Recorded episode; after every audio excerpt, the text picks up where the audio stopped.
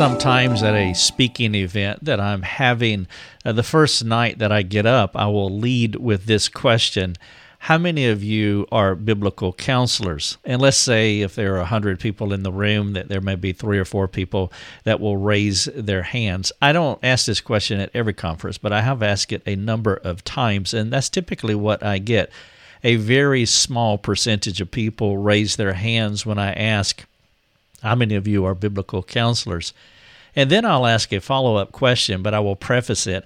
I will say, I don't want you to raise your hand when I ask you this question, but I do want you to answer it. Now, the reason I don't want them to raise their hands is because I don't want to embarrass anybody or call anybody out. But here's the second question the second question is, How many of you are Christians? Then I will follow up by saying, I would imagine that most of you in this room raised, would raise your hand and say that you are a Christian. Well, here's the thing if you are a Christian, then you are a biblical counselor. Every Christian is a biblical counselor. It is God's call on our lives. Hello, everyone. This is Rick Thomas. You're listening to Life Over Coffee podcast. Thank you so much for joining me for this episode. By the way, if you benefit from this podcast, would you do me a favor and go on the platform that you are listening to, whatever platform that is, Spotify, iTunes? Would you write a, a nice review about this podcast episode? Would you encourage others to listen to it? And would you give us a five star rating? By doing that, it helps us algorithmically to reach more people and that is our objective. Our resources are free. We give them away, including this podcast. We don't ask anything in return. We just want to serve the body of Christ and we want to reach the world with the practical message of Christ and you can help us. You can partner with us in that small way by writing a review, giving us a good rating, and then even sharing the podcast with a friend. In this particular podcast, the title of it is Every Christian Should Be Counseling. It's God's call on our lives. Now, this is a short article on our website, and so if you look for that title, uh, you can read exactly what I'm about to share with you. Because this is this is the heart of this ministry. The title of this podcast is Life Over coffee. And all of us should be doing life over coffee or life over milk or tea or soda. Whatever your beverage choice is, we should get together with another person and share our lives with them. That is a simplified definition of what biblical counseling is. And so I want to talk about the whole scope of biblical counseling in the most informal level and also the higher end formalized level. And it doesn't matter where you fit, that's not the big thing. The big thing is are you doing the work of biblical counseling according to the gifting that God has given to you? One of the most unintended consequences of the biblical counseling movement is that counseling is for a select number of Christians. And that's why I would open some of the speaking events that I do with that question because I want to deflate that idea. Once you start talking about biblical counseling and the responsibility of Christians to do it, the majority of Christians take a step back and they self disqualify themselves from the task of doing biblical counseling. And though God has blessed the biblical counseling movement over the past several decades, one of the problems with the unprecedented growth of biblical counseling is that we forgot to tell the church that counseling is for everyone, not just for a few. God's call on your life is to go and make disciples, a synonym for counseling. The notion that only a few good men and women can counsel, well, that is a secularized notion, not a biblical one. The world is bent toward individualism, while the church should be bent toward community, specifically a community of Christ like disciple makers. Your church, my church, should be a hospital where people come, broken people come, fallen people, which is all of us. And we should be busy, scurrying about, doing the work of mending lives, putting lives back together, restoring lives uh, back to wholeness and that is the job of every believer. Now, we all have a different skill set. We can all do it according to the specific gifting that we have, but the work of discipleship is for everyone. The world believes in specialization, while the church believes in equipping everyone to do the work of ministry. Now, you hear that in Paul's language in Ephesians 4, verses 11 and 12 and he gave the apostles, the prophets, the evangelists, the shepherds, and teachers, verse number 12, to equip the saints for the work of ministry, for building up the body of Christ. Being antithetical to the world is especially important for helping others by providing the counsel because any form of counseling success must be contextualized and worked out within the local church community. Inside this article here, I have a link to a one another chart. Uh, it is a chart of all the one another verses in the New Testament, and there's more than 30 of them. And you can click on this link and pull up that chart and take a look at it. But there are the, New Testament, mostly letters written to local churches, is about doing the work of one anothering. So you could say that one anothering is a synonym for discipleship, and discipleship is a synonym for biblical counseling. For example, here's a short list of things that all of us possess as Christians, as believers. All believers have the Spirit's empowerment. And so we are empowered to go out and do the work of ministry. All believers have the Spirit's illumination.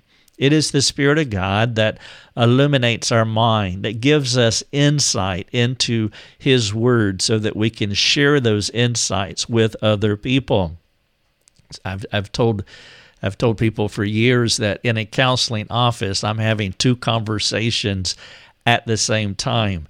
As I'm interacting with the person that's sitting across with me, I'm also interacting with the Spirit of God and praying and asking and appealing to Him to illuminate my mind and give me the insight that I need so that I can share that insight with the person that is sitting across from me. And so all believers have the Spirit's empowerment.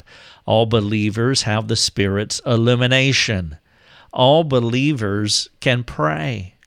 All believers have a maturing understanding of God's Word, meaning that when you first become a Christian, you may be like I was. I didn't know John 3:16 when I got saved, meaning I did not know anything about the Bible, but I could still talk to people about God. I was doing the work of biblical counseling the day I got saved even though I didn't know John 3:16, but I was communicating God's word and my experience with God to anybody that would listen to me according to my understanding. And then whenever I got out into the deeper waters, I had I had a trump card and that card said, Hey, I want you to see my pastor. Because if there was anyone that I got on the line and they began asking things that I could not answer, I always pulled out my pastor card and said, Hey, I want you to talk with my pastor. And so I had a maturing understanding of God's word that's continued to grow all of these decades. All believers have an experience with God all believers can love people, and I trust you do love people. All believers have God's call to share His word. All believers have God's call to be disciple makers. And so, those are some of the things that are universal. They are ubiquitous in, in or every believer in the body of Christ possesses these things the Spirit's empowerment, the Spirit's illumination, the ability to pray, a maturing understanding of God's Word, an experience of God, a love for people, a call to share God's Word, a call to go and make disciples.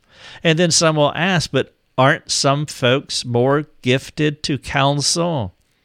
Yeah. Yeah, absolutely we're all different. The common assumption among Christians about Christian counselors is that there is a specialized field for specialized people. This assumption is usually because of the unbiblical definition of biblical counseling. Biblical counseling defined is one believer using God's word to help another individual. That is a simple way of saying what biblical counseling is. Every believer is empowered, every believer is equipped, every believer is urged to bring the truths of God's Word into their sphere of influence. As a Christ follower, as a Christ imitator, we have the privilege to bring God's Word to bear on any individual according to our giftedness and our understanding of God's Word. And so, with the work of the Spirit of God active in us, we can continue to grow in both our knowledge and giftedness in applying God's Word. Now, like I was sharing earlier in my, my, my early days of my Christian experience, I always had that card in my pocket. I want you to come see my pastor. There will be a few individuals with a higher end gifting, you could say. And they are the ones who take on the more complex cases. In fact, I would discourage many Christians, most Christians, not to even think about taking on higher end complex counseling cases like, say, uh, sexual abuse.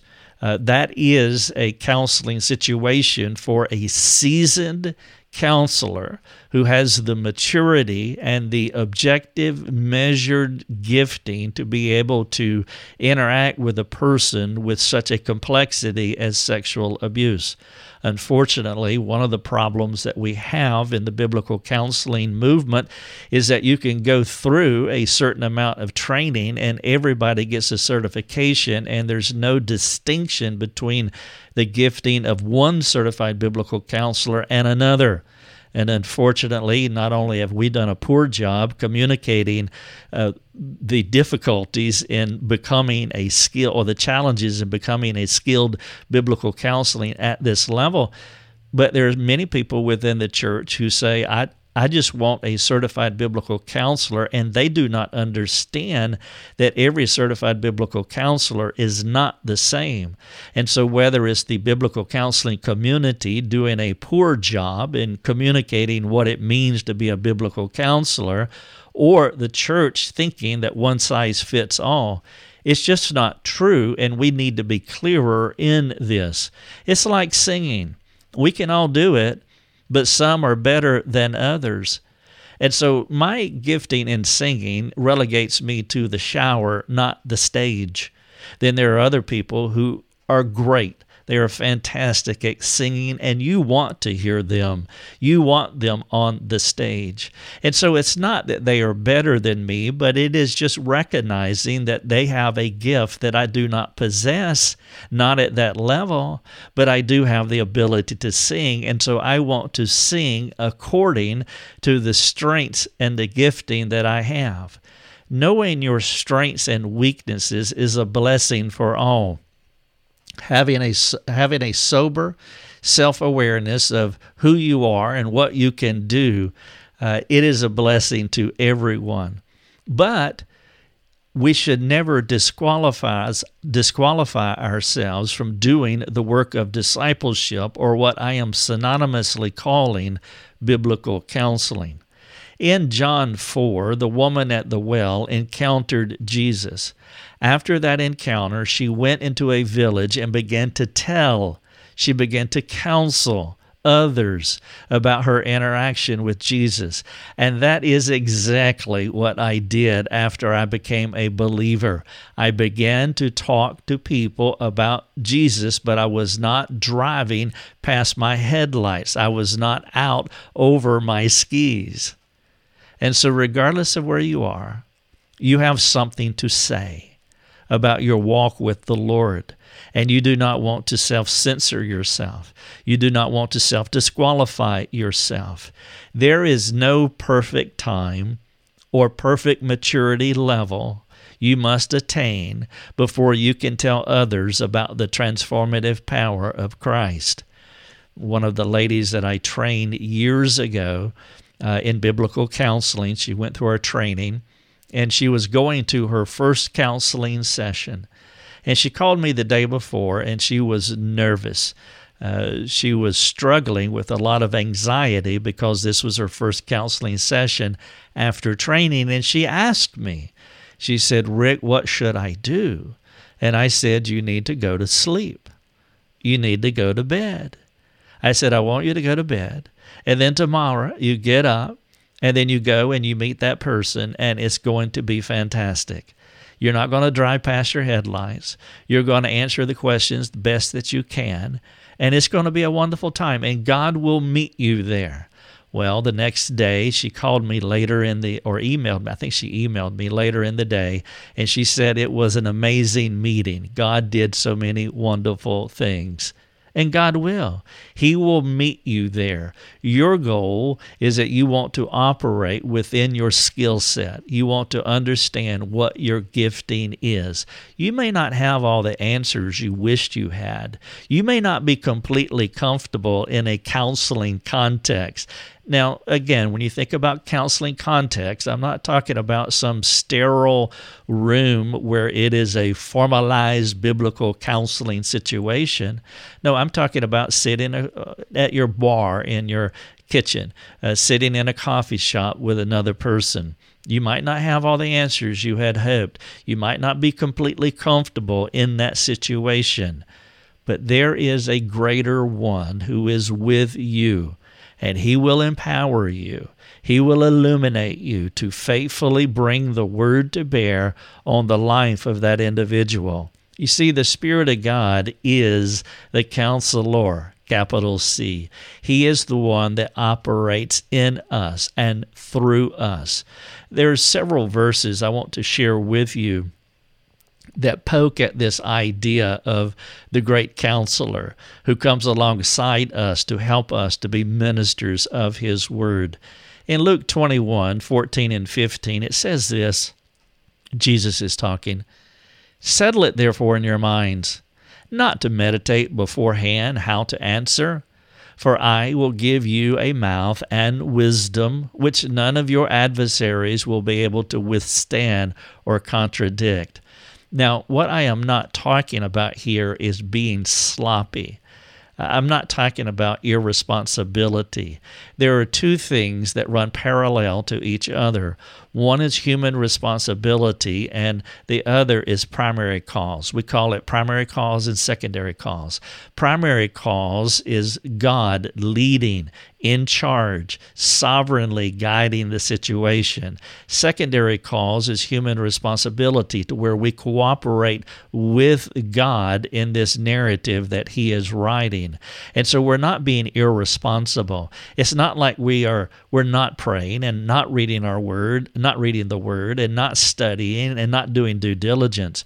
No, we are faithfully studying God's word. We are exegetes of God's word. We want to learn it memorize it. We want to understand it. We want to apply it. We want to do the hard work of digging around in God's Word and applying it to our lives. And so we're not going into a counseling context in a haphazard, willy nilly way. We're doing the grunt work, we're sweating over God's Word. But when we step into those moments, God will illuminate your mind.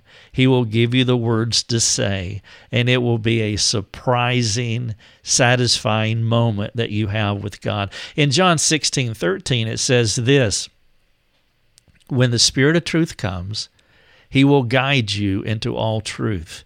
For he will not speak on his own authority, but whatever he hears, he will speak, and he will declare to you the things that are to come. The Holy Spirit is real and alive. He is active in our lives. And if we are doing due diligence by digging into the Word, the Spirit of truth will help us. In Acts 1 8, we have this But you will receive power when the Holy Spirit has come upon you. And you will be my witnesses in Jerusalem and in all Judea and Samaria and to the end of the earth. This is what I was saying earlier. All believers have the Spirit's empowerment, all believers have the Spirit's illumination. And then in Romans 15 14 is this familiar passage. I myself, this is Paul talking, quote, he says, I myself am satisfied about you, my brothers, that you yourselves are full of goodness, filled with all knowledge, and able to instruct one another. Now, we can apply this verse to ourselves today. The two things that you want is you want to be filled with goodness and filled with knowledge. Those are the two components uh, in our mastermind program. The way that I talk to our students about it is that I would I would say compassion. That you're filled with goodness. Uh, we're filled with compassion. We're filled with knowledge, and then we have the able. Uh, we are able to instruct one another. And so you are continuing to build a relationship with Jesus, which is maturing your heart. You are growing in your knowledge of God's Word. And then out of a filled up goodness and filled up knowledge, you step out and you instruct the person that is in front of you. By the way, you don't have any choice about this uh, because you are counseling. The question is never, Am I counseling? The question is always, What kind of counseling am I doing? In Genesis 3 6, we were introduced to another kind of counseling when Satan said, Did God say this? as he was talking to Eve. And from that point forward, there's always been two types of counseling in the world. In the beginning, in, in Genesis 1 and 2, there was only one kind of counseling God was the counselor. And then in, in Genesis 3, there was an alternate kind, a, a kind of counseling that is against God's word, an anti word counseling. And so we have the opportunity to either counsel God's word or to counsel God's anti word. One of the ways that you can counsel in an anti word way is, for example, in your home, if you uh, give your spouse the silent treatment. That is a form of counsel. It is against God's word, but it is a form of counsel. And what you're counseling is, you're saying that you're not important to me. You're not worthy of my time. That is the counseling that you are giving. Uh, if you are a parent that gets angry, sinfully angry at a child, you are counseling. Uh, you're saying to that child that I want to devalue you, I want to diminish you, that you are not important to me. You are giving counsel. And so you can give counsel by not saying anything silent treatment. You can give bad counsel by yelling at a child, or you can give good counsel. You can communicate to your spouse in a biblical way. You can communicate to your child in a biblical way. So the question never is, Am I a counselor? The question is always, What kind of counselor am I? And so we have no option as far as being a counselor the option the crossroads comes as we as us choosing what type of counsel we're going to provide now for the christian ultimately the spirit of god is the counselor and that should bring us great comfort the counselor, capital C, is the Spirit of God, empowering us and illuminating us. And as long as you don't quench the Spirit, as we read in 1 Thessalonians 5:19 or you grieve the spirit as we read in Ephesians 4:29 you will experience amazement and satisfaction at what he does through you And so, as I wrap up, the question for you is Do you believe you are a biblical counselor? And I trust that you answer that yes. And, and again, if you, if you prefer the word discipleship, that's fine. I mean, actually, I like that word better. I like the word discipleship more than biblical counselor. The word biblical counselor, in my mind, just has too much baggage attached to it at this point. I see the biblical counseling movement, it has passed its arc.